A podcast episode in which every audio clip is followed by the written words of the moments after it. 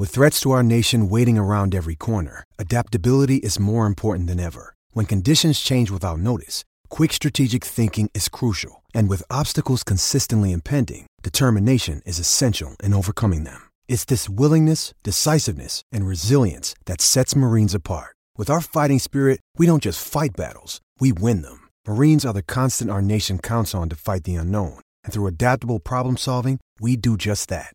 Learn more at marines.com. And we started recording right there at so many stuff. So I'm many into stuff. this cold. I'm into this cold open idea where we just we just dive right into it because there's no reason Af- not to. Yeah. After you spent Um, hours putting together that like clip thing that we ran for like four or five weeks. Yes, correct. That I was just sitting there like laughing like a maniac as I was watching and listening to this this masterpiece that I was putting together. And then the next thing I know, you know, I just you know? I, It I like the cold it enriched open. your life. I like the way the cold open feels. It really just kind of pushes us. It pushes us to be better from the beginning. And this is the second week in a row that we've gotten you saying it? something bizarre to begin the cold open. So, hello, There you go. my name is Joe. I'm joined by my co-host Michael Murphy, and it is three days after the draft. Two days after the draft. Well, when you're listening to this, it'll be at least three days after the draft. And days oh boy, we got some thoughts. Uh,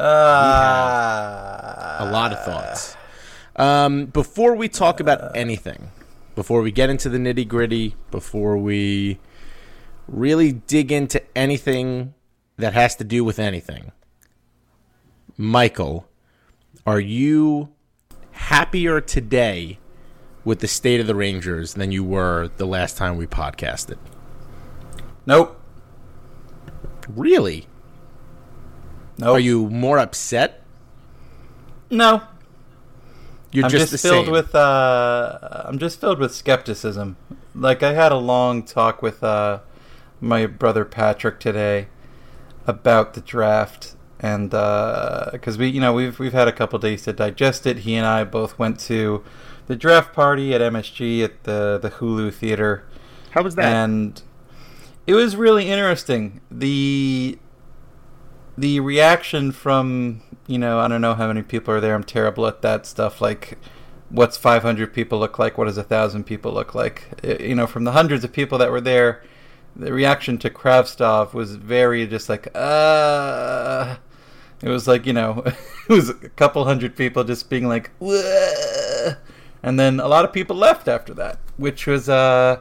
Shocking. I think in ma- in many ways it kind of it sums it up, which is, you know, everyone wanted Wahlstrom when he's still there on the board, and then Kravstov. Um, I've since warmed a little bit to the Kravstov pick.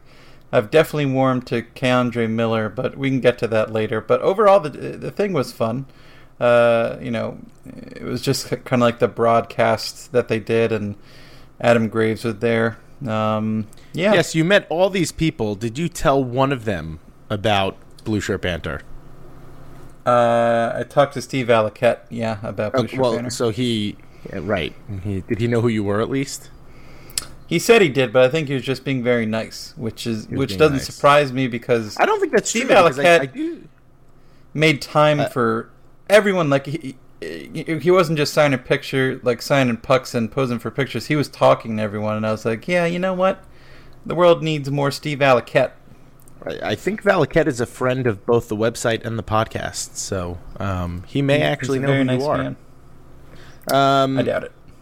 I don't know who I am. No one does.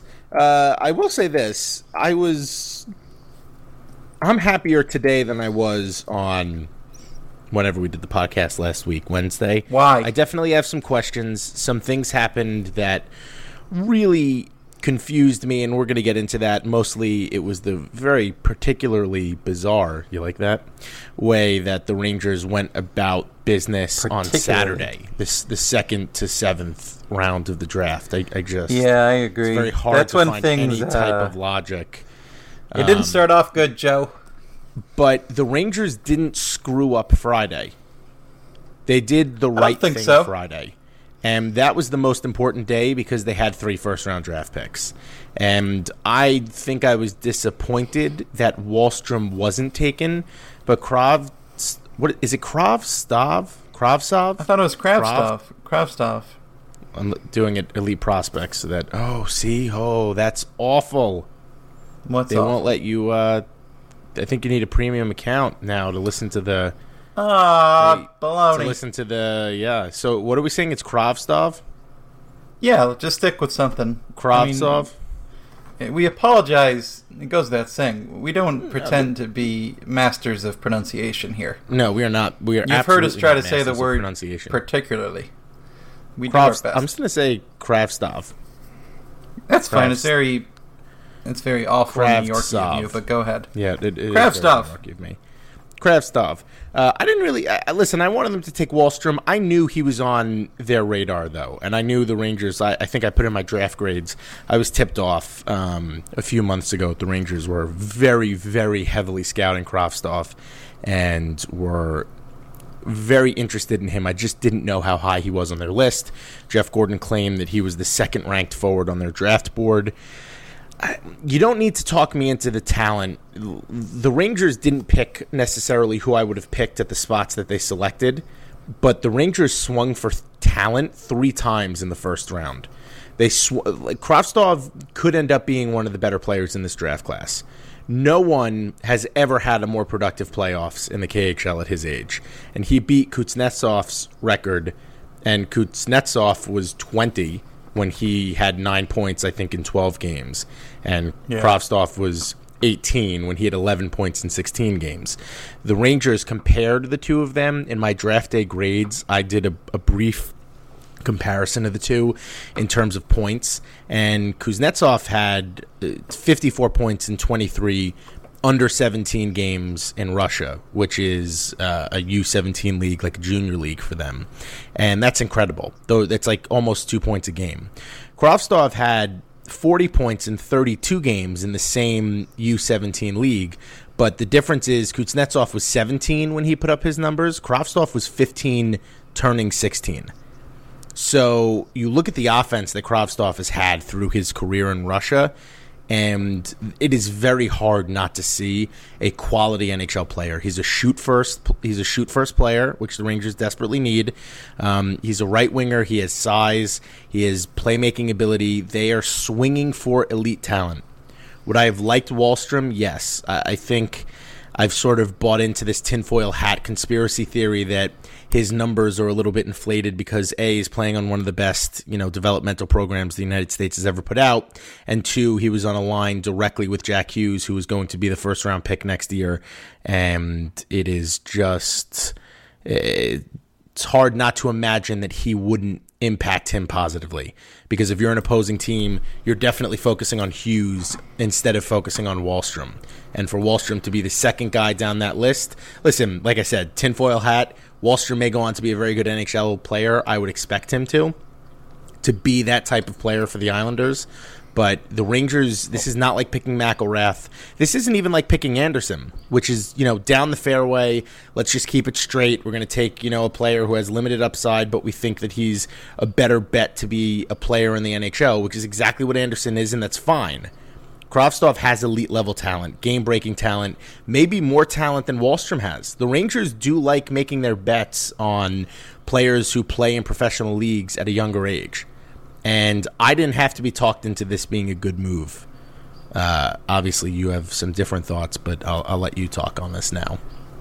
Well, yeah, I definitely warmed to it. You know, when I I purposefully didn't look at anything for a day in terms of draft analysis and, and what people thought, and then I over the last two days I kind of you know sunk my teeth into things and and looked through it, and you know he was the guy who really moved up the board the most um, in McKenzie's uh, last prospect ranking before the draft because of, as you mentioned, that, that crazy playoffs he had. And, you know, when you look at what, you know, just like his, you know, his elite, you know, his elite prospects profile page, and he checks off so many boxes. He's freaking huge. Uh, he can shoot. We heard Gordie Clark say that, you know, he sees him almost like a JT Miller kind of player, you know, but then he also says, you know, there's been so many comparisons. Also, as you mentioned, the, the Kuznetsov comparisons and, you know, if that's it, if that's what the Rangers wanted to do here is take away, you know, the idea that he's the second best forward prospect in the draft, I'm not sure I swallow that down without making a face. Like that to me is uh it's a bit of a stretch. Um, Let me ask you this though. It, would it upset you more to know that that's the truth, or would it upset you more to know that the Rangers that he was probably their third-rated forward, right? And Zadina didn't think- fall to them, so they didn't have to make the decision, and they just say it like, "Hey, he was the second-rated forward on our board."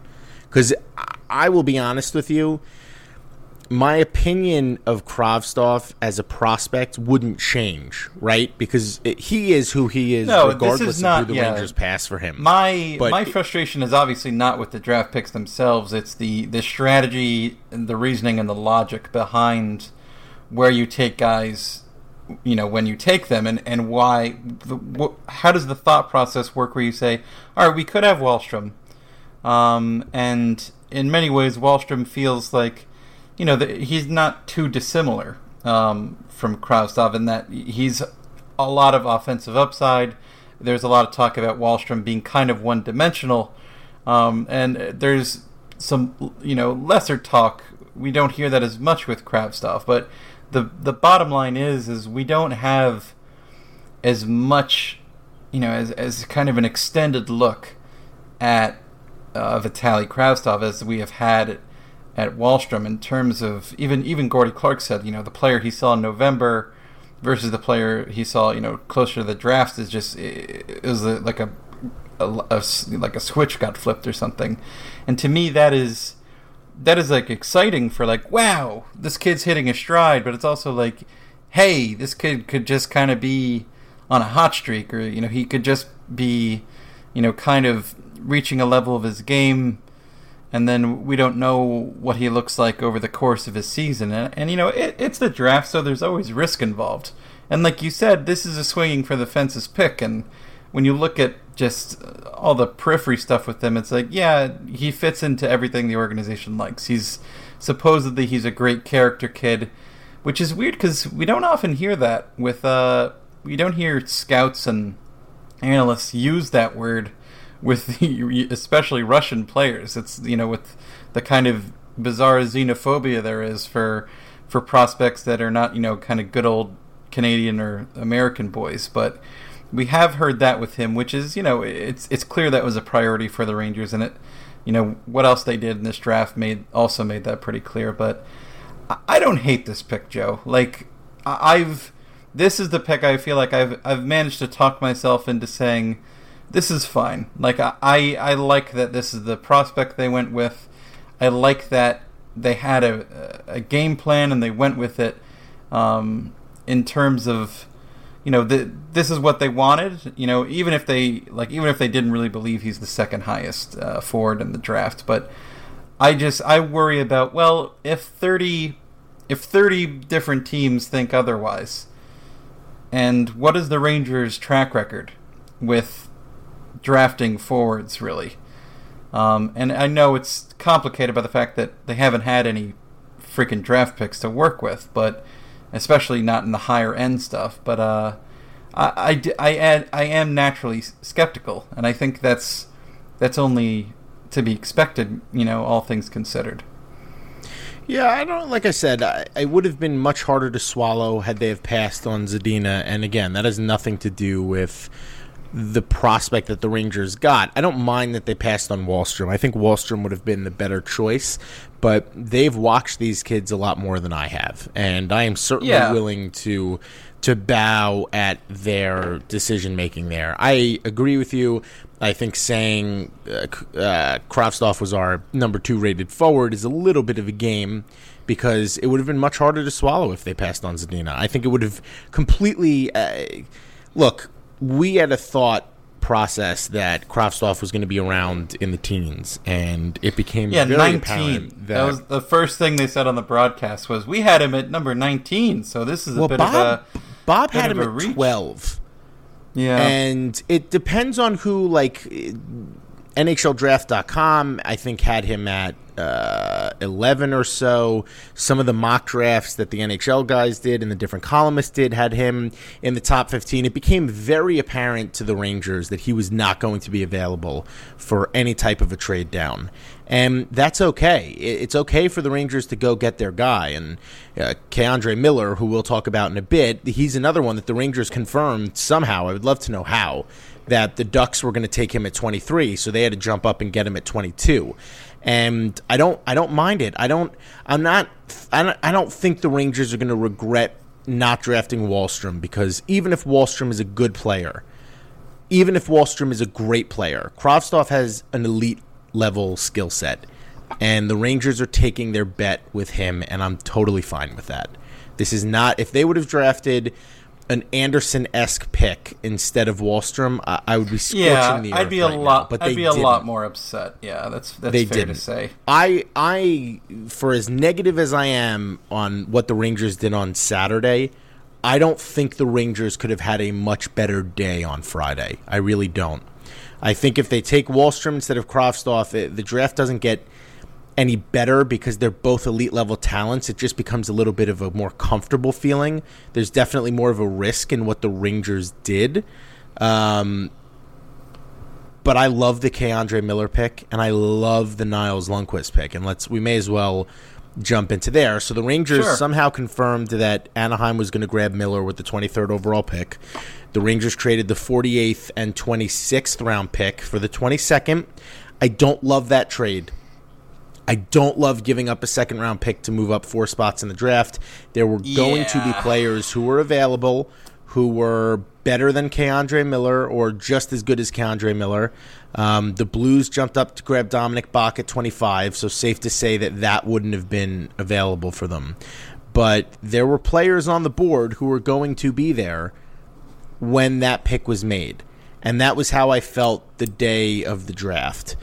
After Friday, when I did more research on K'Andre Miller, I am totally fine with the direction the Rangers moved in and the decision that they made to just go all out and get their guy.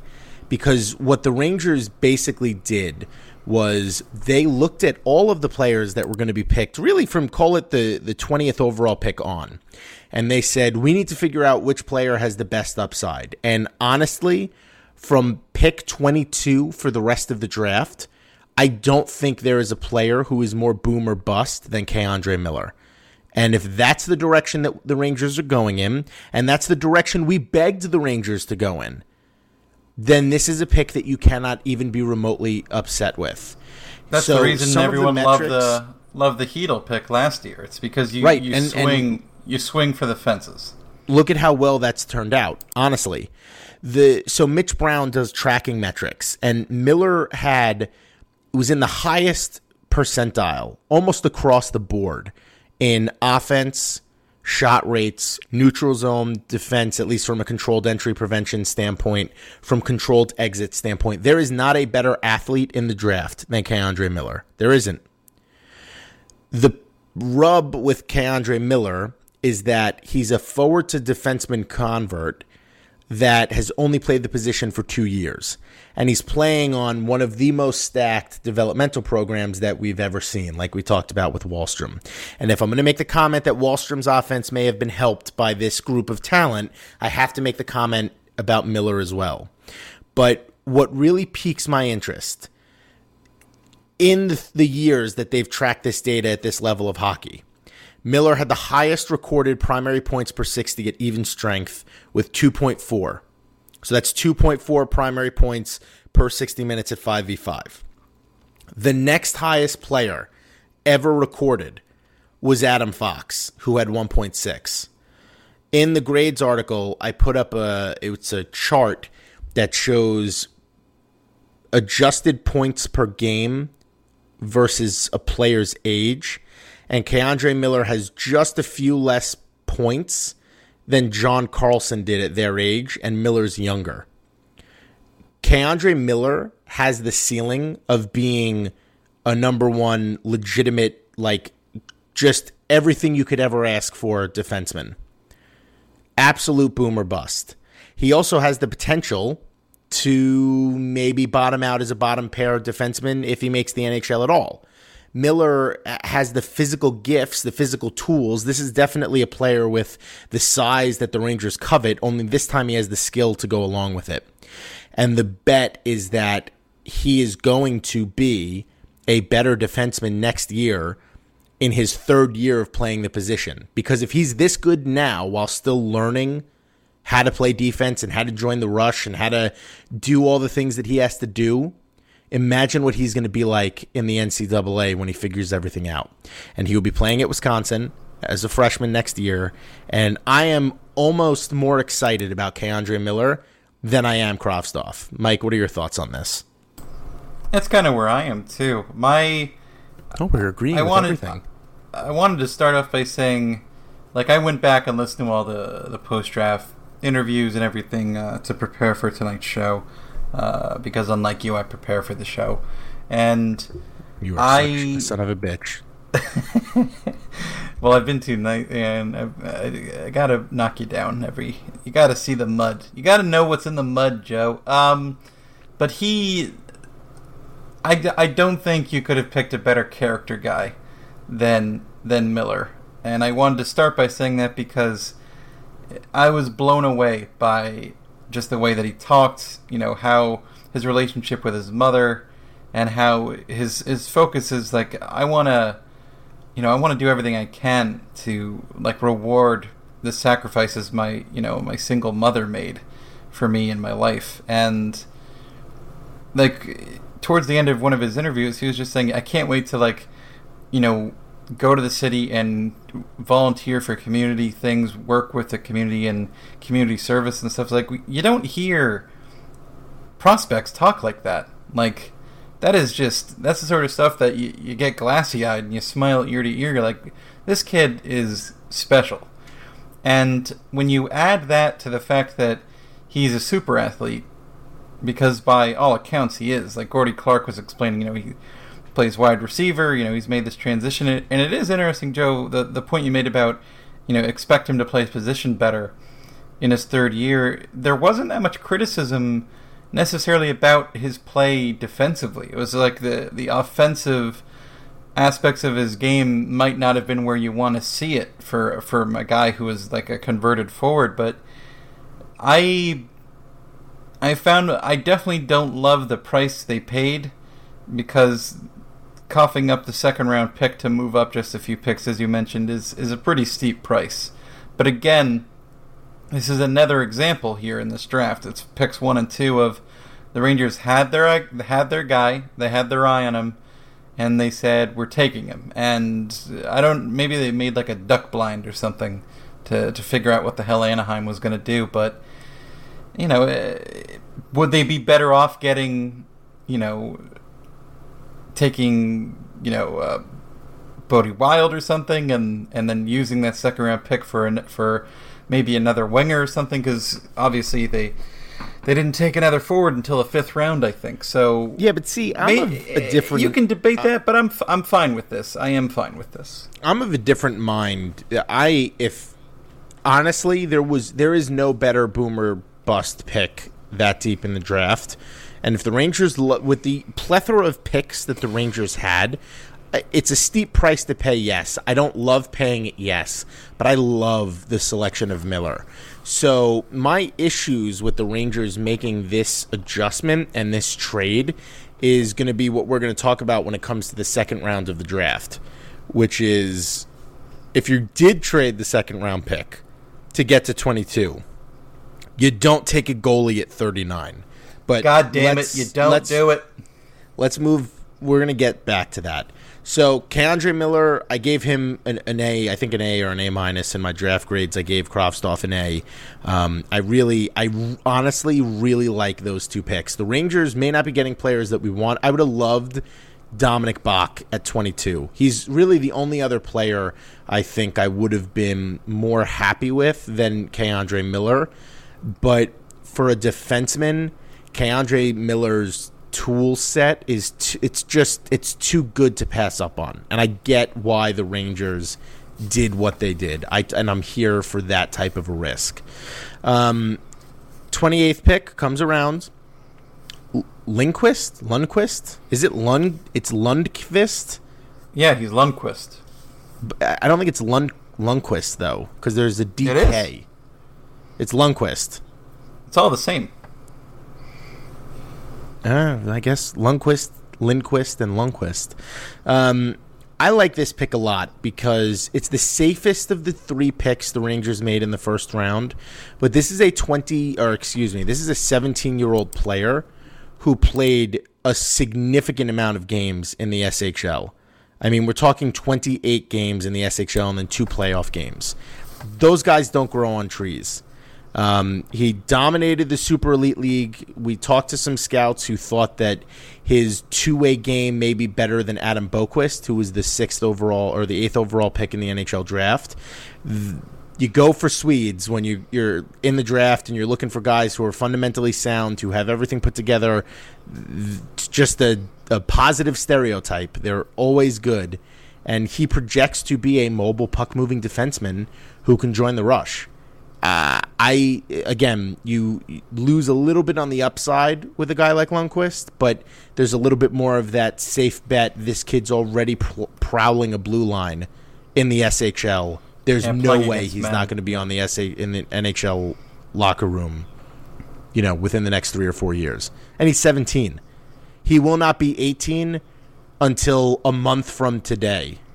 So think about that for a minute. Just like we talked about Chytil's age and how much Heedle was able to do in the Czech Pro League as a 17 year old, that's what Lundqvist is doing, except it's in the SHL.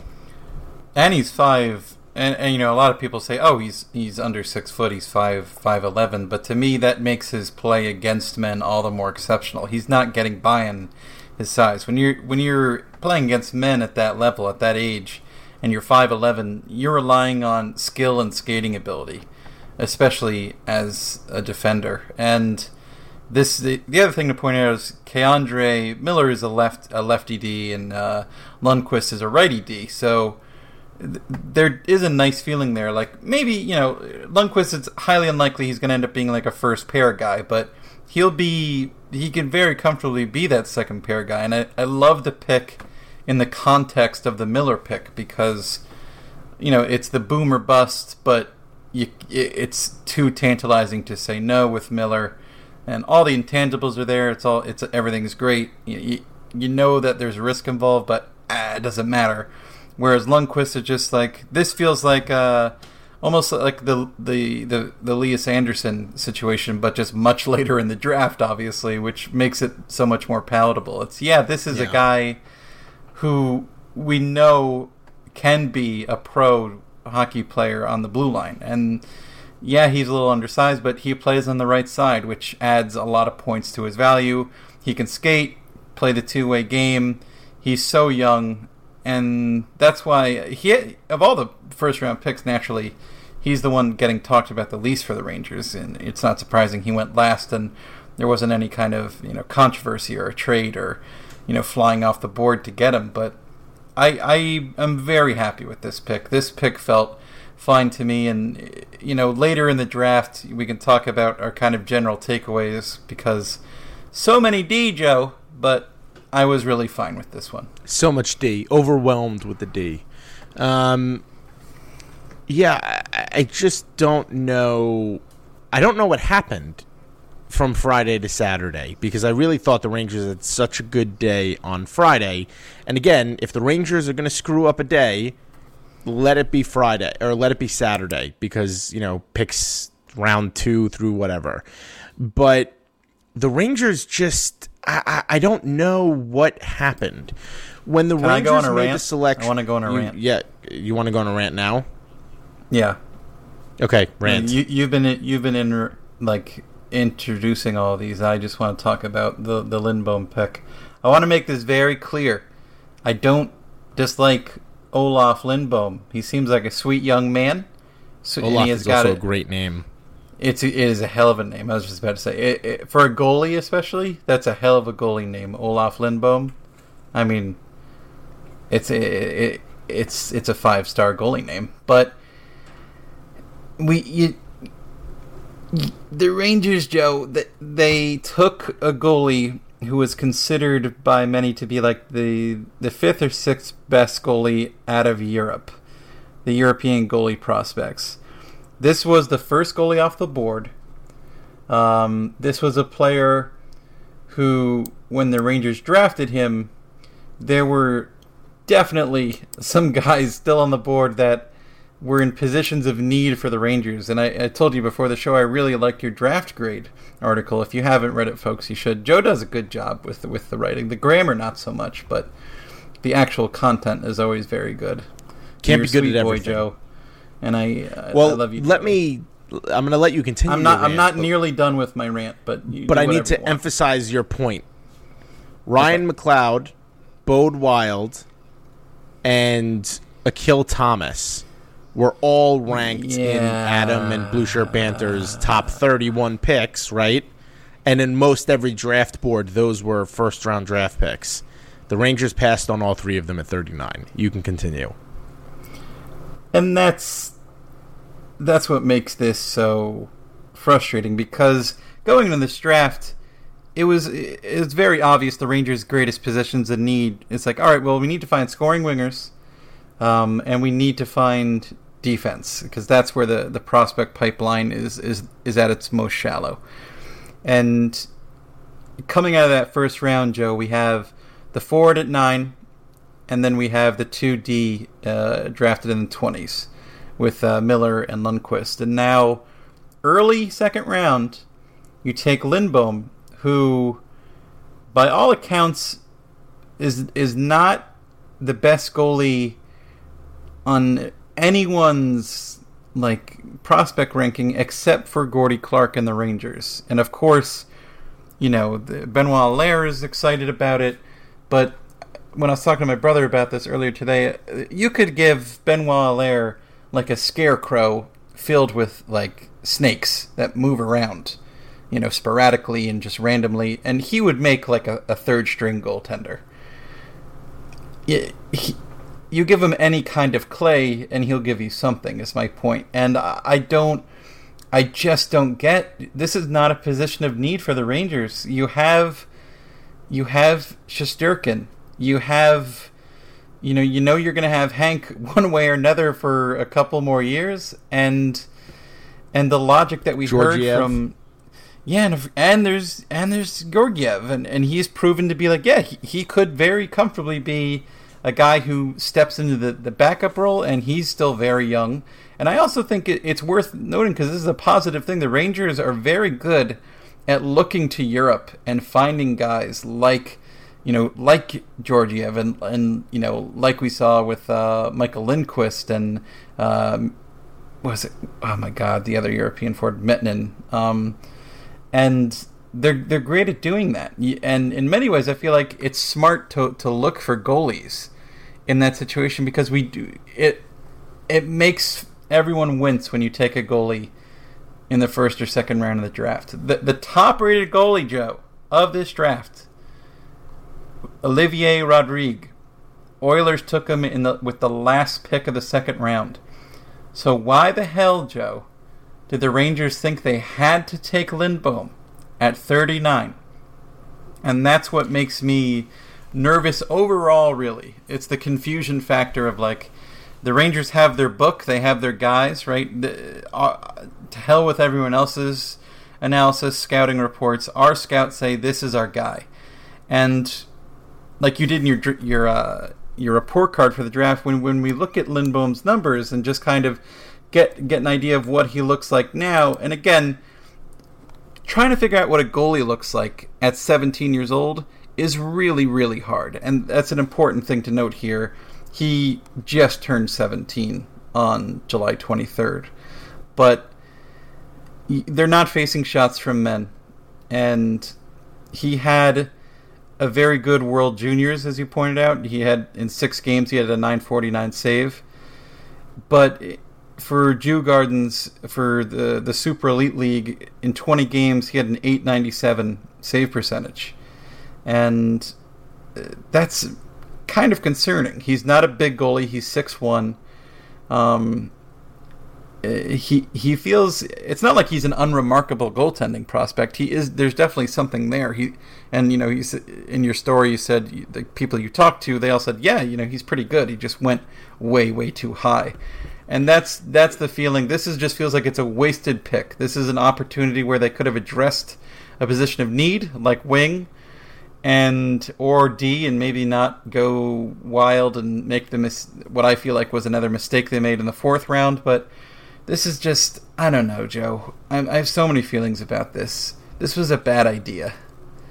It was a bad idea, and it's an even worse idea when you realize that the Rangers, like, you passed on all that first round talent. And the last, so since the lockout, the Rangers have drafted two other goalies in the second round 2014, Brandon Halverson. That worked out. 2007, Antonio Lafleur or Antoine Antoine Lafleur. Uh, neither of them. Him. I literally no. have never heard that name. Lafleur, by the way, like the thing that the beat reporters threw out there was, oh, Benoit Allaire was thrilled that the Rangers got Lindbom. Uh, Allaire literally demanded the Rangers draft Lafleur in 2007. And it's so difficult to evaluate a goalie like that. The best goalie in the Rangers system, Shesterkin, was taken 118th overall. Huska, Wall were seventh and sixth round picks. Skapski was a sixth round pick. You, yes, there's some misses there, but you genuinely eh, get talent for goaltending in the later rounds because it's so hard to judge them. So if the Rangers really loved Lindbom that much, you take the first round talent on the board at 39 and you try to find a way to trade into the second round. And if you can't and he gets taken, so be it. It is what it is. I so love that it. he's the, you know, the number 1 goalie on the Rangers board. I would hope so since he was the first goalie taken. But the Rangers have this pattern of reaching for goaltenders in the the upper limits of the draft that just it doesn't make sense because it doesn't work. You're not always going to get Lundqvist in the seventh round. I get that. But you have Georgiev in the farm right now. Shesterkin is coming over next year. You do, goaltending is not a, a, priority, and I get that it doesn't mean you don't take a goalie if you think he's worth it because you never know. I just don't understand taking a goalie now with all the talents falling. It it just didn't make sense. And honestly, for me, it set the tone for the entire rest of the draft because I really would have been yeah. perfectly fine with the rest of the Rangers picks, Sans one, which I will get into later, had they have taken Wilde or Wise or Thomas or McLeod with that 39th pick. Had they have done that, Gordie Clark or blah, blah, blah, Clark could have done whatever he wanted. He could have done whatever he wanted. Who cares? you have four first round talents taken with your first four picks. But to reach for a goalie, I, especially there, I the Canucks drafted don't... before the Rangers. There, the Red Wings, the Panthers. These are t- the, the Sabres. These are all teams that need a goalie so bad. I don't get it. And they yeah, said, don't... "No, I'm going to take the guy who should have been taken in the first round."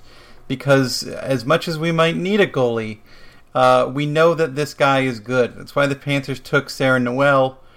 You know, that's why uh, Canucks took Woo. Like, this is the sort of. This is not too hard. They could have had McLeod. Jonatan Berggren. It's just. It's awful. It's awful. The decision making is awful.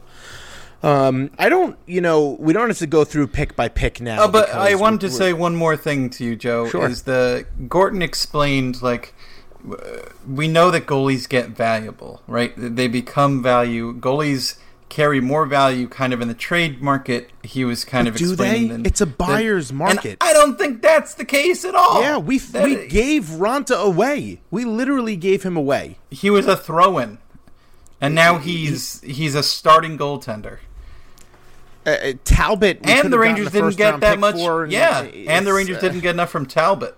It's, it's like just, what, what's the it's lesson? a buyer's here? market. Yeah, it is a buyer's market for goaltending. It maybe you think the landscape is going to shift enough that you're you're suddenly looking five years down the road and you're trying to be ahead of it, but that's a hell of a risk to pass on a first round talent at 39 for an organization that does not have elite talent in the farm system. And I'm not saying Weiss or McLeod or Thomas. It's just so um, risky. Or or Wildes were going to break the bank and become amazing.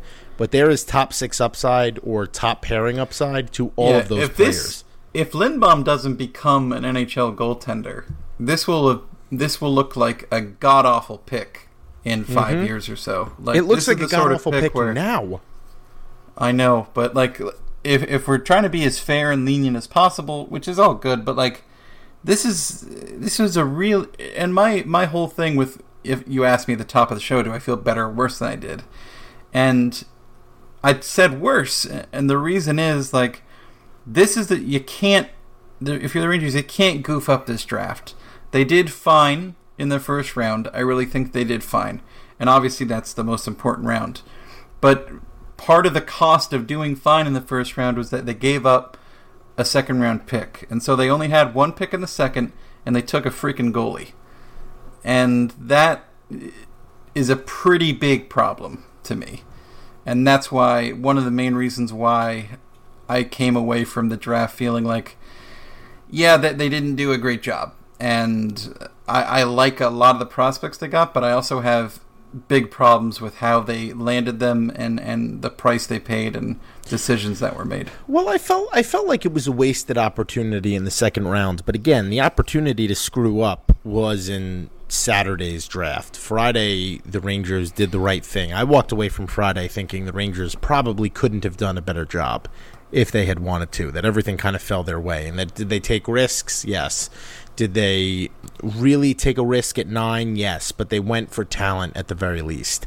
And the strategy, I totally see that being a, a logical strategy that the Rangers made with 9, 22, and 28.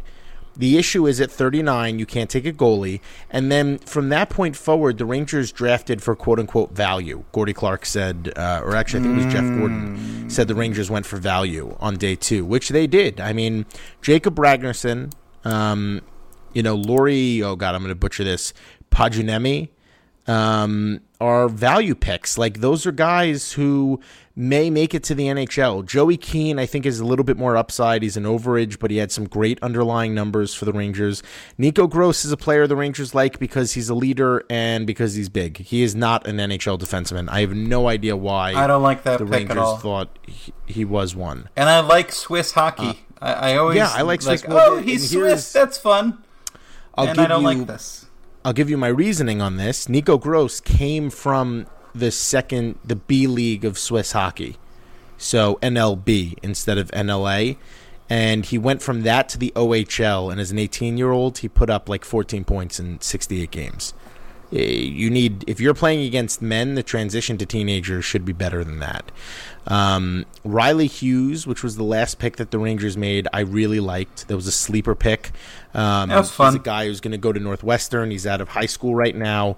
Somebody who I think even Corey Pronman was saying was one of his favorite sleepers in the entire draft. The Rangers made a similar pick with Ty Ronning last year or two years ago. Um, there's nothing wrong with that. At the USHL prep level, he had 21 goals in 30 games and 36 points. So he's going to Northeastern, and everything should be fine. I think he's going to be in the USHL next year and then go to Northeastern 2019 2020. So he's a bit more of a project, but that's fine. The pick that I would love to annihilate right now, and I'm going to go all in here, is the Rangers' sixth round pick of Simon Helberg, who is a son of one of the Rangers' European scouts. He, But they didn't draft Chris Drury's nephew, Joe. eh, this eh, I, I, again it's i don't want to go all in on an 18 year old because it's or a 17 year old kid who uh, he didn't do anything wrong but this is uh, the rangers like either they think we're morons or they genuinely value a player who at if everything goes the way that he would want it to will be a decent depth nhl or excuse me ahl defenseman this is a we spoke to a scout who works for an NHL team who watched Kalberg a lot this year, and he called it a wasted pick. Uh, the Rangers left Liam Kirk, who is the uh, explosive English player who is currently playing in England. I think the first English player ever drafted um, on the board. They left Nikolai Kovaleno, Kovalenko, who is a, a high upside Russian draft pick. And again, it's the sixth round. You're not going to get any sure things, but you can get guys Yeah. with more upside. You will never hear about Kelber- Hellberg again. Kelberg, Shellberg, Hellberg. Shelberg. After probably. this podcast is over, we will never talk about him again because you will never hear about him again. I, it's just for a, a group that. Here's the thing: if if Gorton wants to draft for value, that's fine. And the Rangers made a run on defensemen, which is fine. They're more valuable if they take longer to develop. If the Rangers think they're going to be competitive in two or three years, some of these guys, if they're actually good hockey players, so Lundkvist and Miller specifically, um, may turn into NHL defensemen by then. And then you have cost controlled young NHL defensemen. I get the idea even though the Rangers traded for three new defensemen at the trade deadline and are devoid of really any forward elite talent, fine. But if you're going to pick for value, pick for value. And the Rangers, at almost every selection, left unbelievable amounts of talent on the board. Riley Hughes, taken 216th overall, is really the only exception. Every other pick and Joey Keane at 88, I'll give a pass on because the, the underlying numbers are spectacular. But outside of those two picks, and outside of the picks the Rangers made on day one, I have nothing good to say about what the Rangers did on day two.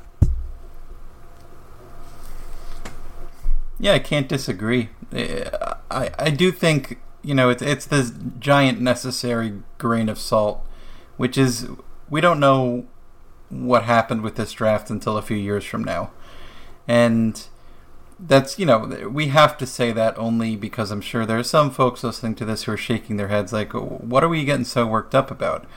But I I wanted to put things into a little more context when I said like you can't mess this draft up this is the New York Rangers. They're not. We have never seen anything, you know, outside of you know the curse that would suggest that this organization excels at patience and excels at like, you know, the idea of a rebuild is something they've been pushing away and they've pushed away for as long as I've been alive. Is just th- this refusal to accept this is what we have to do, and they said we're going to do that, and my big takeaway here is they they went into this draft with a plan. They they clearly had guys that they were convinced were the best guys, and I feel like that strategy ended up giving them a couple of guys who I think a lot of people agree are good picks. I was my problem is the way they went about it, and you know what we can infer about the strategy that that kind of unfolded before our eyes. And my my big worry, Joe, is that we're going to see this draft turn into a big wasted opportunity because the other thing I was not devastated that we didn't see Vlad or uh, Spooner traded, but it was a little surprising that on day 2 they weren't they weren't moved in some way and it certainly didn't help my feelings about things. Well, um, th- I want to get into that too. Um, Okay. Because I do think there's a valid excuse there. The only thing I will say is I'm not as pessimistic about what happened as you are because I, I do agree with you that, that the Rangers missed an opportunity on Saturday, but they did what they should have done on Friday. And 9, 22, and 28 were the most important picks in the draft for them, and they made the right choices there. What the thing that Mike said that I really want to touch on is how people are probably shaking their heads, and they were shaking their heads at us, you know, the day of the draft. Oh, you're so negative. You're an idiot. Trust Gordie Clark. You know, this is the way that it's supposed to be. Since 2009, here's why this is a big deal Chris Kreider, Jesper Fast, JT Miller, Brady Skjei, and Pavel Buchnevich are the only players to play more than 100 games in the NHL since 2009.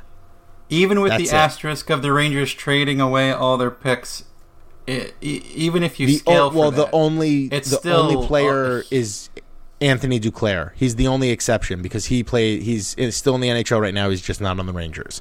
So throw him into that list. also since didn't get a 2009. Yeah. since 2009, they have had one, two, three, four, five, six players come out of the draft and play 100 NHL games. That's a damning number. That's 2009, they they only hit with number. Kreider. That's it. 2009 was just Kreider. 2010 was just Fast. 2011 was just JT Miller. 2012 was just Brady Skjei. And then 2013 was Buchnevich and Duclair. And listen, there is an asterisk in that 2014, you know, you Yeah. sit there and say, well, nobody's going to play in the. NHL. But guess what? 2014, there is not a single player outside of Shesterkin who has any hope of making it to the NHL. 2015, there is no hope of any of them making it to the NHL except for Aleksi Saarela, who is no longer in the system. 2016, you have Ronning, Sean Day. That's it. Now the Rangers didn't have a first or second round pick, so again, you know, there's a little bit there. And then obviously 2017, you you hope that the Rangers have something in Andersson and Heedle and you know Skajan, whatever else it may be. But since 2009, you have just five players, six if you include Duclair, who are playing in the NHL right now. And the Rangers had entire years where they basically missed across the board. And this includes, you know, Dylan McIlrath, who was taken first overall, a lot of misses in the second and third round. And I think it's because, like Mike said, round, the Rangers. not first overall. He was tenth overall. Oh, did I say first overall? I'm sorry. Yeah. Um, I also mumbled Cherepanov in the background. He was uh, 2007, which Well, so before if- the before the window, which means Yeah, we if, don't have to. if you want to open this up a little bit, and I just I arbitrarily picked Yeah. 2009. So no, let's go. no, I understand. Yeah. But let's go to 2005, okay? Because let's really open this up and give me one minute. Well, because Gordie's been here by- forever. Correct. He- Well, he's been here since the lockout. So 2006, it's Anisimov. That's it. 2007 is And Carl Hardy was second round. Yeah. That's it. Now, 2007, like Mike said, Cherepanov gets the asterisk because he legitimately could have been one of the best players to play for the New York Rangers. Yeah, we'll never know. He had he had better numbers than Pavel Bure, Kovalchuk, Ovechkin, you name it, and he tragically passed away. Um, 2008, the Rangers had a, a better draft. They had Del Zotto, Stepan, and Dale Weiss, so that's good. And then we're we're to 2009. So if you include all the way back to 2006 and you look at players who are in the NHL either for the Rangers or for somebody else who have played 100 games or more, you are talking about 3, 4, 5, 6, 7, 8, 9, 10, 11 players. 11 players in 12 years. The Rangers have Not drafted good. and have played in 100 games or more. I am writing an article about how I think the Rangers might need a fresh breath a breath of fresh air in terms of maybe bringing in new leadership to the scouting department. And Michael Silvers actually asked the question throughout his career as director of player personnel with the Rangers, what overall letter grade would you give Gordie Clark? Eh, Here's the thing about Clark. We all say, you know, in Clark we trust, and oh my God, Clark is the great, greatest thing in the world. You want to know why? Because he picked Lundqvist. And looking at these numbers, it's almost like you don't think about it because, oh, he picked Lundqvist, he's got to be good. You know what I mean? Like, oh, the Rangers can't have been that bad, right? Rounds three But- through seven, he's got a good track record. Just, But it- does the he? problem is the money. he's hit a he's hit a few, but Yeah, not but really. I don't know if it's him or if it's the Rangers drafting for size. You know what I mean? Like the Rangers have made decisions that are are just you. I have no idea where they're coming from. I really don't know. The, Yeah, the- that's that's what I was talking about earlier. Is I, I want to understand the thought process here, and I um, I shouldn't we shouldn't have been so surprised to see the Rangers kind of do whatever the hell they were going to do, because that's kind of what they've always done, right? That's on draft day they they do what they want to do, and that's often is oftentimes swimming against the current. But I, it, it, it is very alarming to me that you know, I'm sure plenty of people say all the the picks they traded away, but when you look at if you look at the whole picture, the Rangers have utterly failed from an organizational standpoint and from a scouting standpoint to develop their own talent. And I was I literally was talking to my brother today, Joe, about the current roster and how few of those players were Ranger developed. And you know, Jesper Fast was a, a super late round pick and the Rangers haven't been able to find an, a, truly elite player, as in a franchise player, in the draft outside of Henrik Lundqvist. And let's all be honest, that was closing your eyes, half court shot. Like that was uh, luck was a gigantic factor in that pick. And if you remove the Lundqvist pick from the equation, what are we looking at here? You know what I mean? It's it's a pretty spooky track record of of just kind of mediocre success and big misses. A lot of big misses. Uh, I think we get so wrapped up in the the hits, right? You you get so wrapped up in the success story. Booch in the third round. It's, it's, easy to overlook. It, it's easy to overlook what is staring us in the face, which is inevitably that the Rangers have not drafted well. Granted, part of that is the fact that they traded away four first round picks for four years, but we have gone entire drafts. I mean, we looked at the 2014 draft as, oh my God, what an absolute disaster that was. What an absolute disaster. You're not going to get anybody out of that draft class. You missed for an entire year. And 2015 looks like it's going to be the same thing.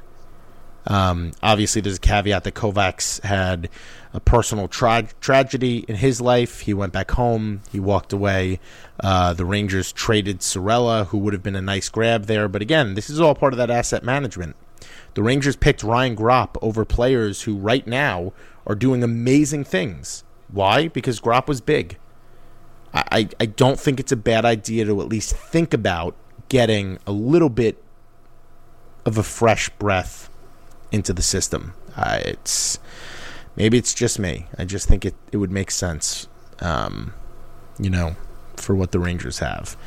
Uh, now, to the other point that I wanted to make with you, I think part of the reason why Namestnikov, Spooner, and Vesey never went anywhere is because John Tavares and ultimately Erik Karlsson are holding up the market and teams don't yeah, know if they can spend the money from, on them. You, you have well, to yeah. sign Spooner and Namestnikov, and I don't want them to just take a third year deal or a third round deal because they needed to get something.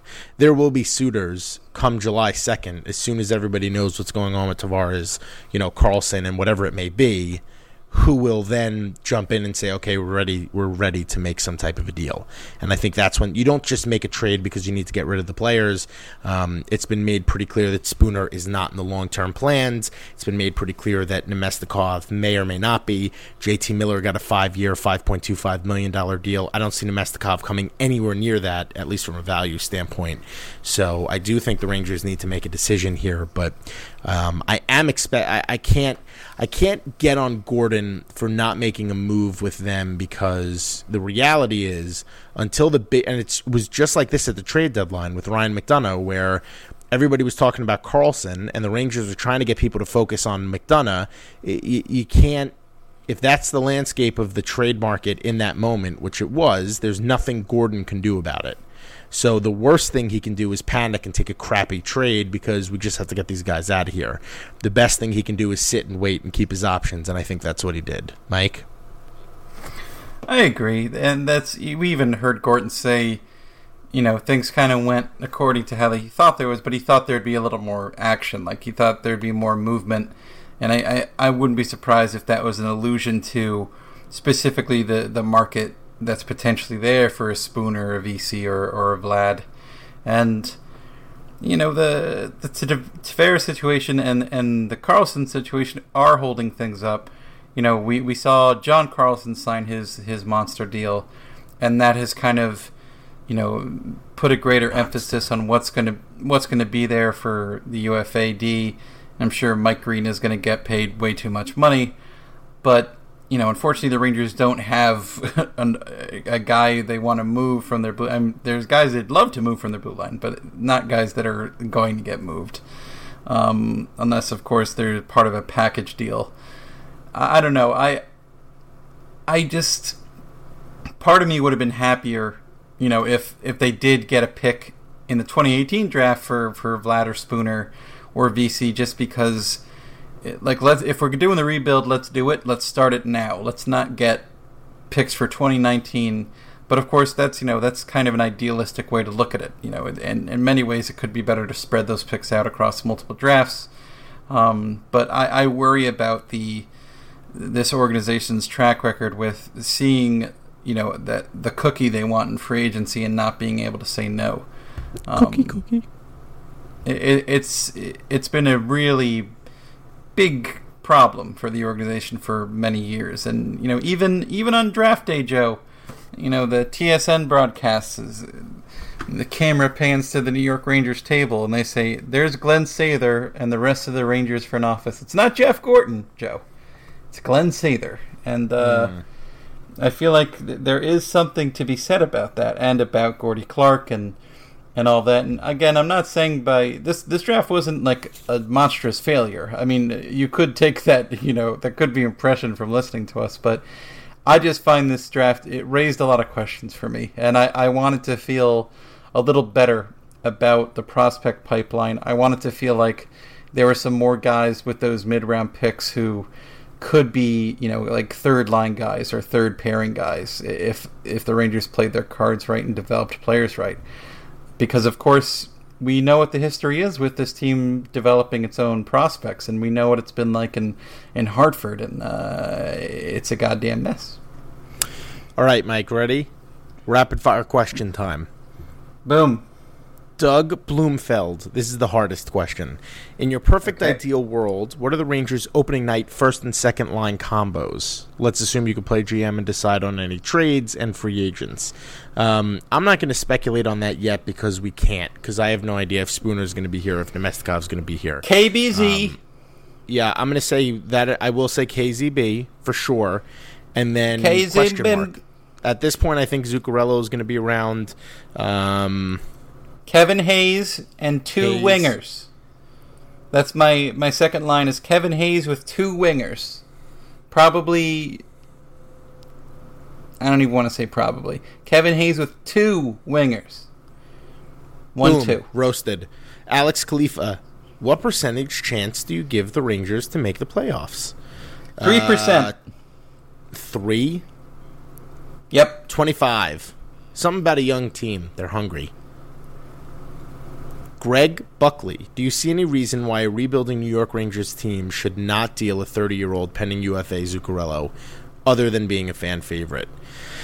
Leadership. Other, well, yeah. Next you, question. You, the Rangers need a, somebody to kind of teach the youth, and we thought these Kovalchuk are not rapid fire. That, and, and, obviously yeah. Kovalchuk went to uh, to the LA Kings for an enormous three-year, six and a half or six point two five million dollar a deal a it's year. A year longer so, than they should have done. Yeah, that's crazy. Um, but that's the reason you keep Zuccarello for leadership. You keep him to kind of show the kids what it should be like. Um, you know, you need you somebody it, to learn from. You know what? Not a better Henrik Lundqvist needs a goddamn friend. Is another reason. He does. You, you know, Kravtsov and Buchnevich can become friends now. Lundqvist needs a friend. Lundqvist needs someone to be there crying. crying. Poor Hank. I want them to sign Joel Lundqvist as one of those veterans to show the kids how one to do veteran things. leadership. Listen, I'm here they, for oh, trying to get Thornton or Vanek or David Perron over here in a one-year enormous contract to you know have them come teach the kids and then play in New York for a while. And hey, you want to get your name on your cup on the cup? We'll uh, we'll trade you to a contender, but who knows if they'd be willing to do that. Mateo Blanc, favorite hot dog toppings. Got to go mustard, relish, or pickles. I love that combination on a hot dog. Mustard, relish is amazing. Mustard and pickle I can get behind too. I either do ketchup and mustard. She's a ketchup and mustard like a child and sauerkraut. God damn. Well, you said rapid fire, and I'm trying to be rapid fire, and you keep interrupting. Sorry. I try to, and then uh, still just dead. Where do you think Smith hard. slots in to I didn't even get to still, answer my hot dog. Still in the AHL? No, I think he'll be in the NHL. What Fuck are you protesting yourself. now?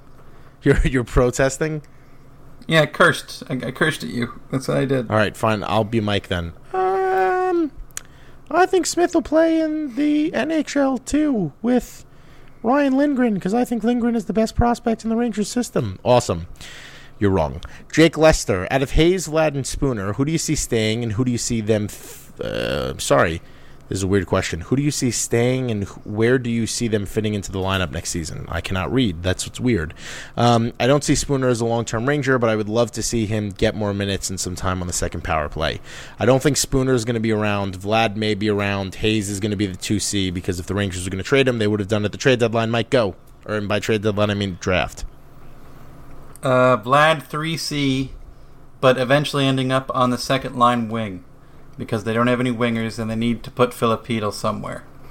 Uh, Vesey, I expect to be put on a raft and pushed out into the sea, and whoever takes him will, will take whatever they can get. And uh, Spooner, I imagine they trade him for a guy named Forker uh, and upgrade to the far superior utensil. Josh Zarkin. If a trade will be made, will it happen before or after Tavares signs? Also, the people on Reddit who bash the site can suck it. Best Rangers content year round by far. Thank you, Josh. You're a nice Oh, guy. Josh! Um, Reddit, actually, we went and looked. They have not been mean to us in like a year and a half to two years. So I am. They're going to be mean to us now, though. No, no, because we we went off about them being mean, and they didn't. They didn't. They would have been mean then. So I uh, dare them to a be mean A to you, trade Joe. will happen after Tavares signs because the on- the the one thing that the Rangers could do, and I really think it makes a lot of sense, if you're going to dangle Hayes. And Brooks insinuated the Rangers may have to make a decision between Hayes and Zibanejad. If you're going to dangle Hayes, But why? you dangle Hayes to a team that lost out on Tavares. Like maybe Toronto's not the best example because they're trying to sign Tavares to a one-year deal, like a max contract. But the Sharks, Vegas, you dangle him to those teams. Hey, you missed out on Tavares. You want in on Hayes, and you see what you can get. That's how you you start a bidding war, like war dogs. I still think Hayes ends up, if they do move him, I still think he ends up in Calgary, even though Dougie Hamilton got moved. Okay. Johnny Gaudreau. Jay, Jay Mike, do you think the second round goalie pick is an indicator that the organization has doubts that Shesterkin will play in the NHL? No, I think. Nope, I think it's because Gordie Clark is a silly goose. he's a silly goose, a goddamn goose. Um, They, they can't have the impression that no, I, I is can't. not- uh, Uh, he's no given way. nothing but indications that he's going to be an NHL goaltender. Yeah. And it's not just like, oh, maybe he could be a backup. No, he's an NHL goaltender. and his If- pal if, he ends up here. if he ends up being a backup goaltender, it would be surprising. Like I Yeah. like he's he is quite that good, and we He's don't want to get too crazy about hype, but this isn't a 17 year old kid we're talking about. This is a guy who's playing against men in the second best league in the world and doing one hell of a job. Sean Taggart, John J. Porter, Anthony Viola, Alex Gardner, John Reppy, Johnny Lowe, Alexander Ricard, Robert Courtney, Guy from Montana, Daniel DeGen, Eric Cohn, Matt Bader, 50, Tall Guy Robert, Tall Guy Robert, Tall, Guy Rob, tall guy It's Rob. Tall Guy Rob. I thought it was Robert Tall Guy Rob. time, but it's Tall Guy Rob. Fancy Lawrence. Oh, that's such a great name. Keith Fancy Francillo, Lawrence. Andre Chicagoff, Chris Habibi, Danny Santiago, Gabriel Vargas. Excuse me. I'm choking. James Dangles, David L. Singer, Grumpy Smokey, Scott Potash, Mike Offit, Chris B., Bob Cowa, Stink Fleeman, Arch Williams, Igor Zatlowski, Zachary Zetlin, Dan Carosi, Thomas Osa, Trevor Kepner, and Michael Silvers. Thank you all for donating. You guys are awesome. I would have taken you all in the first round. Mm, I See would what I not have there, because Joe? none of you are actually NHL prospects. Who said Mike I was talking about an. NHL hockey team? What the hell's wrong with you? you said the first round. What do you? Uh, yeah. We're just How many drafts are there? now? What do First you, of you think all- you're gonna you're gonna have the ownership rights of people, of humans. I've never bought a person like you have. I I have I just simply made a deal, and he I, I did not buy against his will. I bought with his approval. A, s- a simple yes or no. Have you purchased the ownership of another human being? with his consent, yes. That's not a simple yes or no. The That's answer a yes is or yes. no. And if you're not a patron, you have no idea what we're talking about. Uh, Michael, thank you for joining. I thought this was a good, productive show, similar to the Friday drafting It by the wasn't New York as. Rangers. We, we were more emotional. Well, I'm we had to sorry. I never know how much silly to put in a show, Joe. Because some Well, we this- often to hear be fair- too much silly, and then we hear the silly's the best part. This is the first real like news show that we've had Yeah, this is we have stuff to talk about. that we actually have things to talk about. And then next show we'll have July first, and um, yeah, it's it's gonna be, and then we'll get back to silly because there'll be nothing to talk about for all of the rest of July and August. So that'll be fun.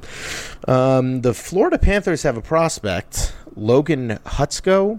Who Hutsko. quote? When I was younger, my ba- my grandparents used to take me to Crystal Springs, and manatees were my favorite animal. A couple of weeks ago, I was browsing the internet, and there was a site where you can adopt a manatee, and I did. His name is Brutus. So Brutus is an amazing name for a manatee. That is my new favorite prospect.